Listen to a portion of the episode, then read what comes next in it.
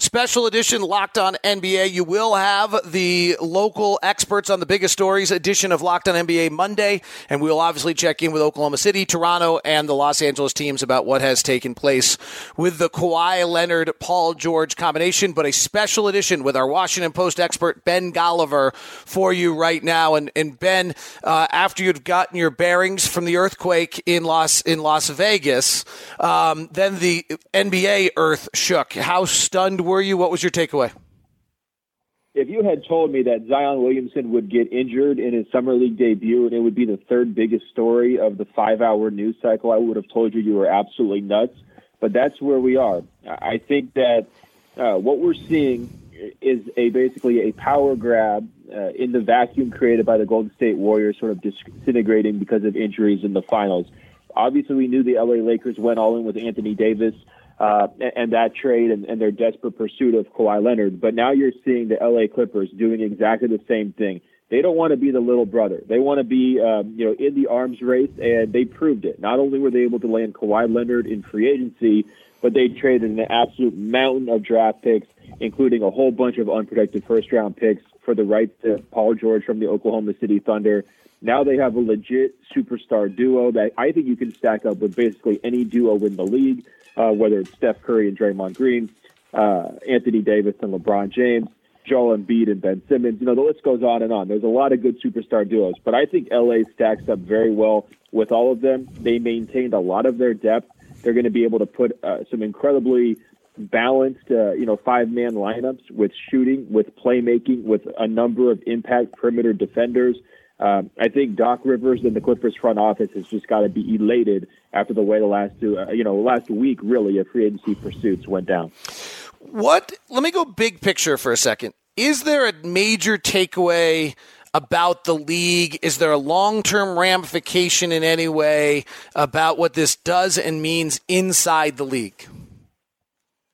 Well, I think the uh, the main thing is that superstars, even if they sign long term contracts, even if they profess their happiness, like a Paul George in Oklahoma City, I think the big takeaway is these guys have no patience anymore, and they're willing to uh, move mountains or or have teams move mountains for them if they're able to better their uh, situation. I'm not going to you know decry that as some like lack of loyalty or or you know spin it that way. But I think what you're seeing is that the chess pieces are moving more quickly and more often than ever before.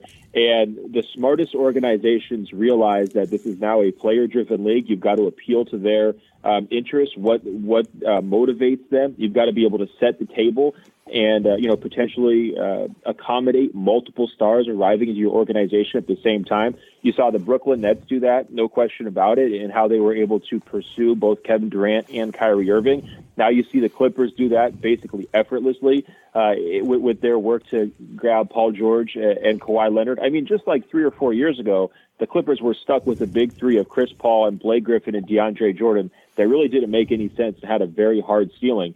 Now they've landed uh, an organization that looks completely different. You know, basically turned over the entire roster with new stars at the top. That definitely has a much higher ceiling and could very well compete for the first uh, title in franchise history. I think that's the blueprint. You know, executives are being very aggressive. You know, from Masai Ujiri uh, to Lawrence Frank and Company with the Clippers.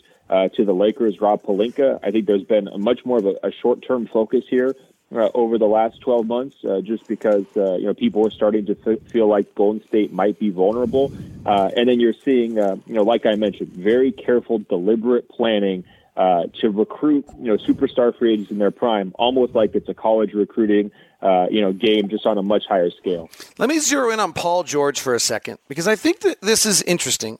So his staying in Oklahoma City was this great win for the small market franchise who brings the guy in town, shows him the value of the small market, and they sign him again as a free agent. And then less than 24 or 12 months later, he demands out. I get so in a sense, what he really did is use them to get his max contract, handled it for a year, and then has now taken off and gotten to his promised land where he always wanted to be the whole time anyway. How bad and how ter- how terrifying, not maybe bad, but how terrifying should that be to middle and small market franchises?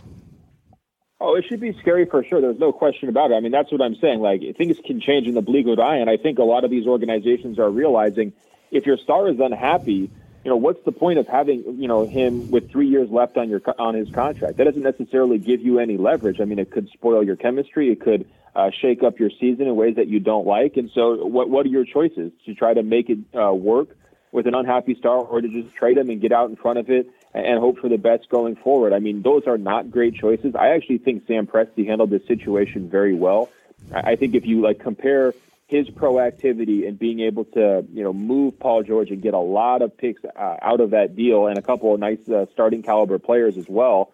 Um, you know, compare that to like what Dell Demps did in New Orleans, where he's just sort of obstinate and stubborn and would not trade Anthony Davis before the trade deadline, and all of a sudden Dell Demps up, winds up fired, and uh, you know the Pelicans wind up trading Anthony Davis to the Lakers anyway a few months later. I think that uh, the Presti approach is actually better for the long-term health of your organization to just you know get rid of the bad apples and the people who don't want to be there uh, and keep it moving. But uh, it sets a you know a pretty dangerous precedent here. I mean, and I also think it puts a lot of pressure on the smaller market teams to keep their stars happy by any means necessary. You know, bend over backwards. I mean, we'll see. You know, do guys get to hire their own? Uh, you know, strength and conditioning type coaches or assistant coaches that uh, you know maybe are personal favorites, or do guys uh, get to do the load management thing like Kawhi Leonard did throughout Toronto? I mean, I think it just puts uh, you know smaller market teams behind the eight ball, uh, no question about it. But when we look at Paul George's decision, I mean, a lot changed in those 12 months too, right? Like Russell Westbrook's game definitely atrophied. And to me, he just made a mistake with the first decision. And this is, you know, amounts kind of undoing it. But it was kind of silly of him to run it back with Oklahoma City Thunder on a team that did not have a championship contention ceiling. Uh, I always wondered how long it would last. Certainly, I didn't see him demanding a trade after a year. But to me, that group just seemed like it was headed nowhere. They were kind of in a demoralizing position heading into the summer, you know, totally capped out. Uh, you know, the pieces weren't quite fitting. No real way to work around uh, Westbrook's gigantic contract. And so to me, Paul George actually winds up being a pretty clear winner here. He's going to uh, a better situation with a better superstar teammate uh, in a market that's his home. I think they're going to be higher profile than they were in Oklahoma City, and there's going to be a lot more appreciation of what Paul George can do uh, in his new market. His team, uh, you know, in terms of the supporting cast, is deeper. The pieces fit better. Uh, so to me, uh, unfortunately, you know, it, for people who are you know questioning, you know, what are his motivations or you know why did he turn around on the Thunder so quickly? I think the facts are he landed himself in a better spot. Well, look at the Western Conference and how they sit, and then look at the Eastern Conference and how they sit, and maybe what Russell Westbrook's future is as we continue. Ben Golliver, Washington Post, with us on a special edition of Locked On NBA on the Locked On Podcast Network. Your team every day. Locked on NBA tomorrow's edition. We'll be back with you. It is the local experts and on the biggest stories. We'll check in in the local markets as only the Locked On Podcast Network can with all of those insight and expertise of those local on the reaction to this situation. Your Western Conference favorite is? Uh, LA Clippers. Uh, I think that they've got the depth. I think they've got the star power. I think they've got the coach. I think they've got the chemistry and the camaraderie carried over from last year. Uh, like I mentioned, they're going to have an incredible defensive lineup they can throw out there. I really like the potential for their small ball look to close with Montrezl Harrell at center, Lou Williams as a you know backcourt playmaker, Paul George, uh, you know Patrick Beverley and Kawhi Leonard. I mean that's a tough, physical, smart, veteran, hardworking, relentless type of group. And so to me, I, I think they deserve to be um, viewed as the favorites. Uh, past that, though, there's a very deep uh, list of teams in the Western Conference who could convince themselves they can win the title next year. I mean, uh, the Houston Rockets are on that list. I think the LA uh, Lakers, depending on how the rest of their moves go, uh, could be on that list. Utah Jazz, Denver Nuggets, probably the most slept on team in the entire league right now because they had kind of a quiet offseason. Those teams deserve to be on that list. I think the Portland Trailblazers want to be on that list. Uh, I've yet to be sold on you know their moves this summer, uh, but you know certainly they'll be getting Nurkic back at some point. I mean, that's a pretty hefty group of potential contenders. And don't forget about the Golden State Warriors either. You know, I think they're headed for a meaningful step back next season as they kind of you know recuperate and recover from the Kevin Durant departure.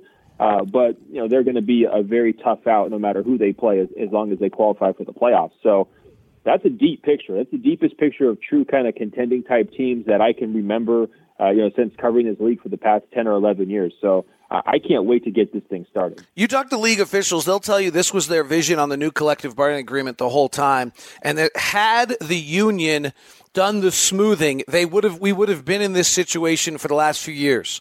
That oh, Durant wouldn't have been able to go to the Warriors, and we wouldn't have had we would have had great teams, but we wouldn't have had that dominant favorite, and you would have had six or seven teams that could win it. One, do you believe that? And two, is it actually good for the league, or are the Warrior type teams good for the league?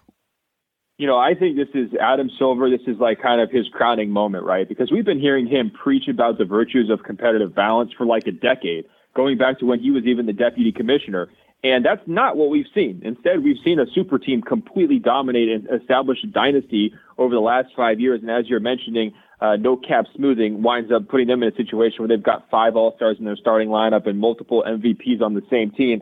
And that is, you know, pretty much the antithesis of the competitive balance that he was trying to pitch. I think now he's got it. You know, like I mentioned earlier, there's superstar duos just all over the league. I think you've got you know, two really intriguing uh, potential contenders in the Eastern Conference with Milwaukee uh, and Philadelphia. Uh, I think Toronto is going to be able to still make some noise despite their offseason losses, including Kawhi Leonard and Danny Green.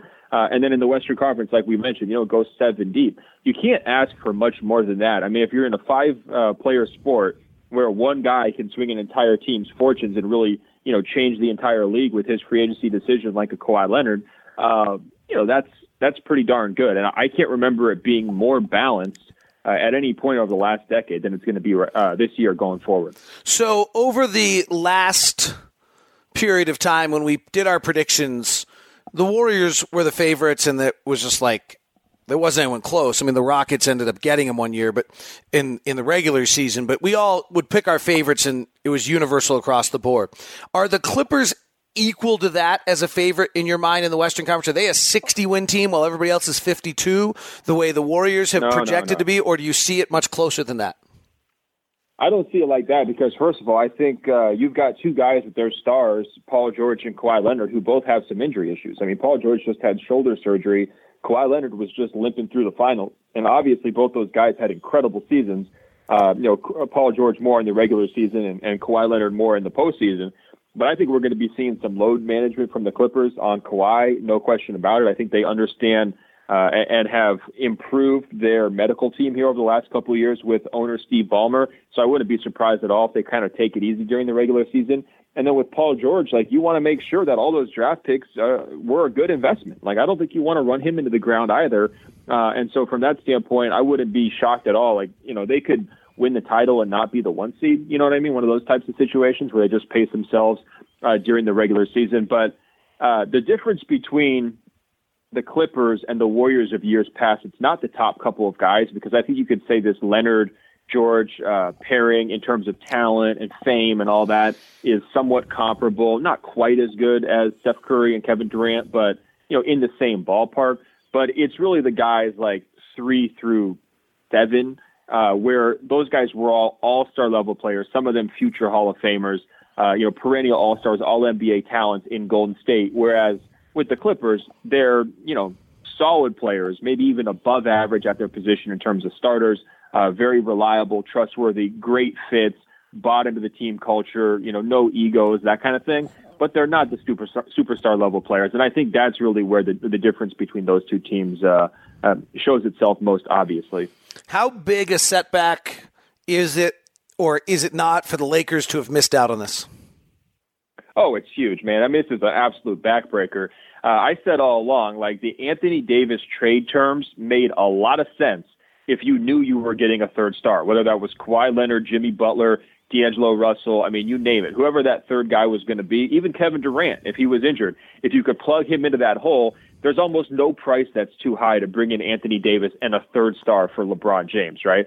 The problem is uh, the guys that LA has to pivot to because they missed on Kawhi Leonard are not great, and they were revealed to be not great last season with the Los Angeles Lakers. You look at JaVale McGee, uh, you know, Rajon Rondo, KCP, sort of the list goes on and on there. Those guys were dealing with inconsistency issues, fit issues with LeBron, buy-in issues, you know, with the coaching staff, and, and that was even, you know, separate from all the Anthony Davis trade rumors that ultimately sort of ruined and, and scuttled the Lakers' season, right? So, I think that you know, the idea of having a big three where uh, they all shared the burden, kind of overwhelmed people in the playoffs, and just no one had a, a defensive matchup for both Kawhi and LeBron and Anthony Davis. I mean, no team in the West would really be able to match up with those three guys. Uh, you know, compared to where they are now, where they've got a lot of weak links, they've got a lot of empty minutes they're just going to try to be filling and trying to get by with. Um, you know, I don't like it. Now you can look at their other two moves, whether it's uh, Danny Green or what recently broke here with DeMarcus Cousins. I mean, I like both those ideas in theory. I think Danny Green's actually going to be a, a really good fit for what they're trying to do but I'm not sure that they're total, you know, game changer type, uh, you know, acquisitions for LA, and they're certainly not the type to sort of lift them up, um, you know, into what I would consider the top tier of contenders. And one reason why I say that is they have a brand new coach. They've had questions about their front office. Uh, there's always this circus environment around this organization. You know, uh, the on-court stuff or, and the off-court stuff is just sort of nonstop with the Lakers. There's a lot that goes into trying to win with this group and pull them together. And they fractured last year very badly. And I think that that experience should be fresh in people's mind where even though you're bringing in a big time talent like Anthony Davis, that doesn't necessarily cure everything. And there's still some underlying issues they're going to have to get through. A year ago, I had the Rockets as the number two team in the West, and then they traded and signed Carmelo Anthony, and I think I dropped them to like fifth. Um, I kind of feel the same way about DeMarcus Cousins. I thought the Lakers were probably the second or third best team in the West, and now that they've signed DeMarcus Cousins and Rajon Rondo, I'm not entirely convinced I think they got any better. I hear you. And when I look at the Rockets, I think that they're among the biggest winners of, or you know, kind of tangential winners of the Clippers getting Kawhi Leonard, because the idea of the big three in with the Lakers was going to be really hard for Houston to match up with, almost no matter what they did, even if they were able to trade Chris Paul or any of these other moves. They just were not going to have defensive answers for those three stars.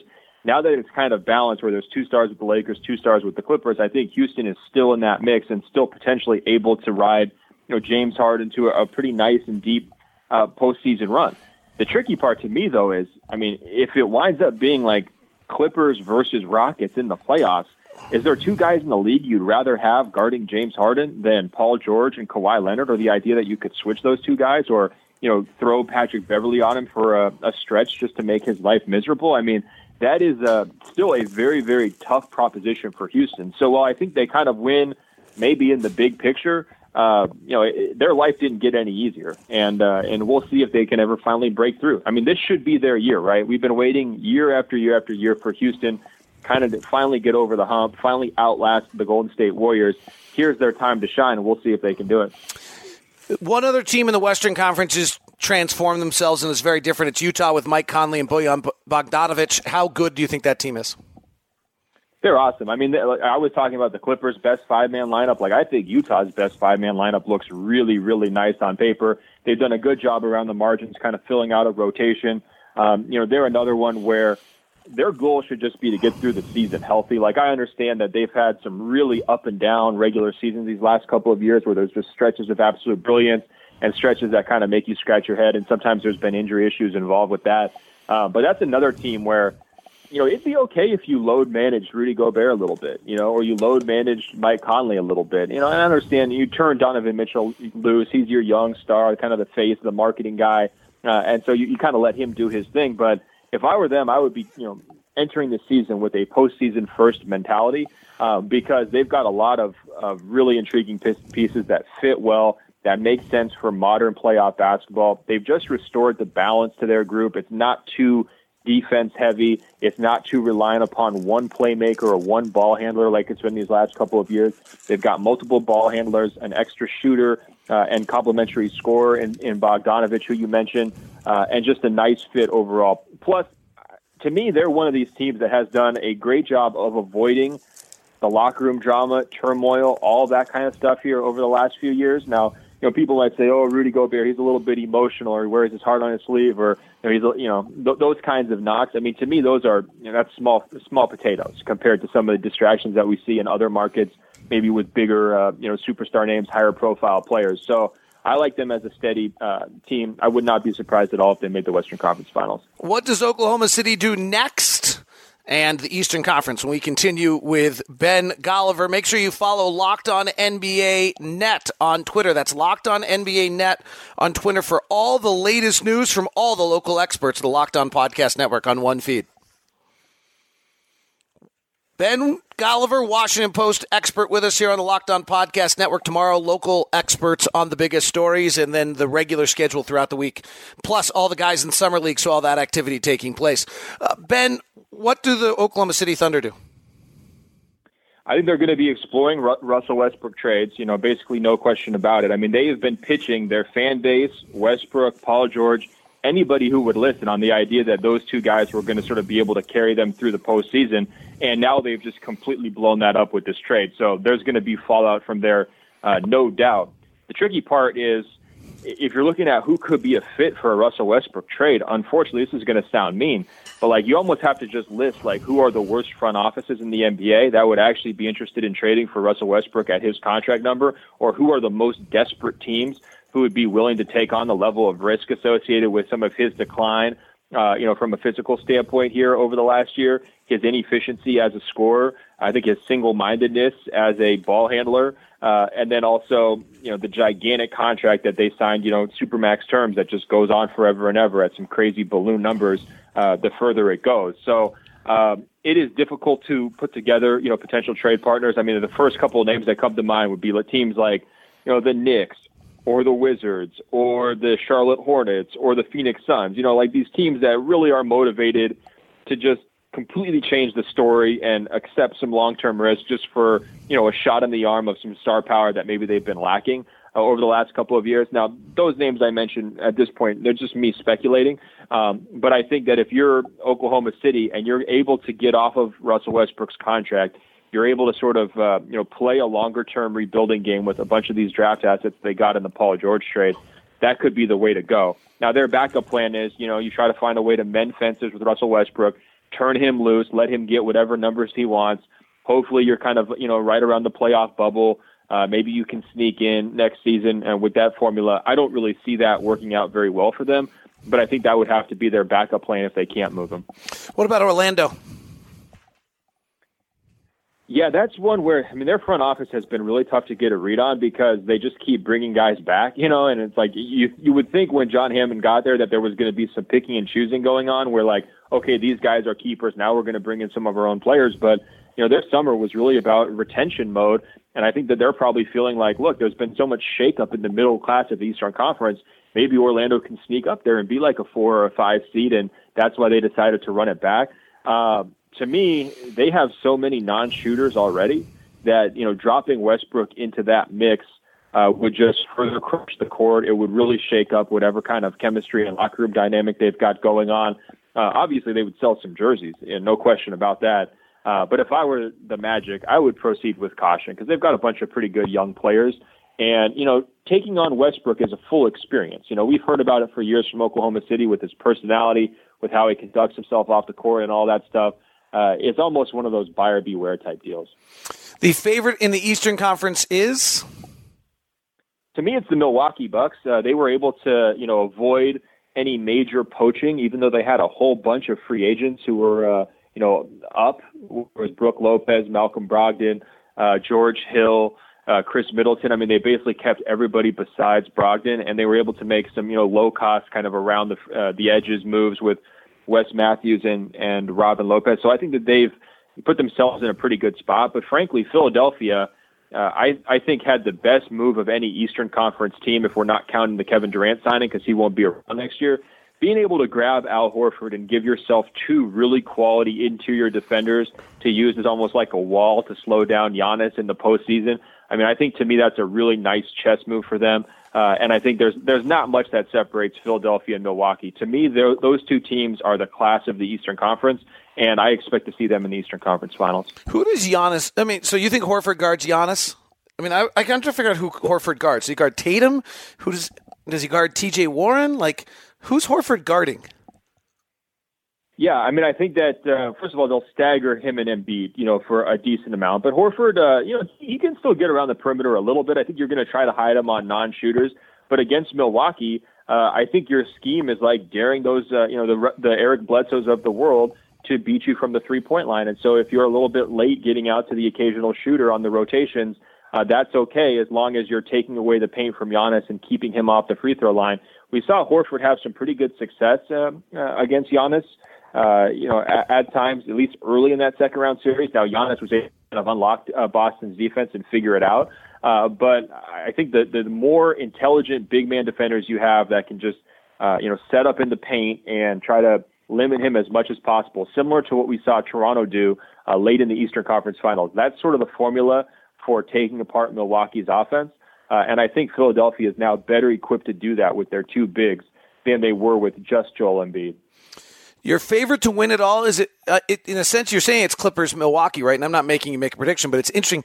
Do you think Milwaukee's route is so much easier than the Clippers in the Western Conference that you would just take Milwaukee as the favorite to win it? Ooh, I haven't really dug deep into that one, but what a, an amazing turn of events that would be for the NBA if after all this uh, Warriors, uh, you know, Cavaliers year after year after year, if somehow the, the finals next year is Bucks uh, Clippers. I mean, who could have seen that coming? Uh, I think that Milwaukee will definitely have an easier path. I don't think that they would be challenged really until the Eastern Conference Finals. Like if you put them in a second round series with Toronto, to me, that's over in five games. Same deal with Brooklyn. Same deal with Boston. Like, I'm not really convinced about any of those second tier teams in the East as really being able to make uh, significant noise. Uh, but you know, in the Western Conference, like you're mentioning, uh, if you're the Clippers, you're probably going to have three tough series. You know, and, at least two. Uh, there's not going to be any way around that. Uh, is that enough to tip the balance in Milwaukee's favor, though? I'm not sure. I think if everybody's fully healthy, you're guaranteeing everybody uh, pristine health the whole way through uh, I would take the Clippers to win the title right now. Ben Golliver, Washington Post. Keep up the great work. Make sure you subscribe to Ben's weekly newsletter. It's terrific. Uh, at WashingtonPost.com, you can go and get that weekly newsletter as long as some others. They've Washington Post has a ton of obviously other uh, things to offer for you on that whole newsletter page. So make sure you go grab that. Ben, thank you very much for the time. Oh, my pleasure, man. Take care. This is Locked On NBA. Make sure you get your local teams podcast as well, and then go check out Locked On Clippers, Locked On Lakers, Locked On Thunder, Locked On Raptors. Get all their reaction. This is the Locked On Podcast Network.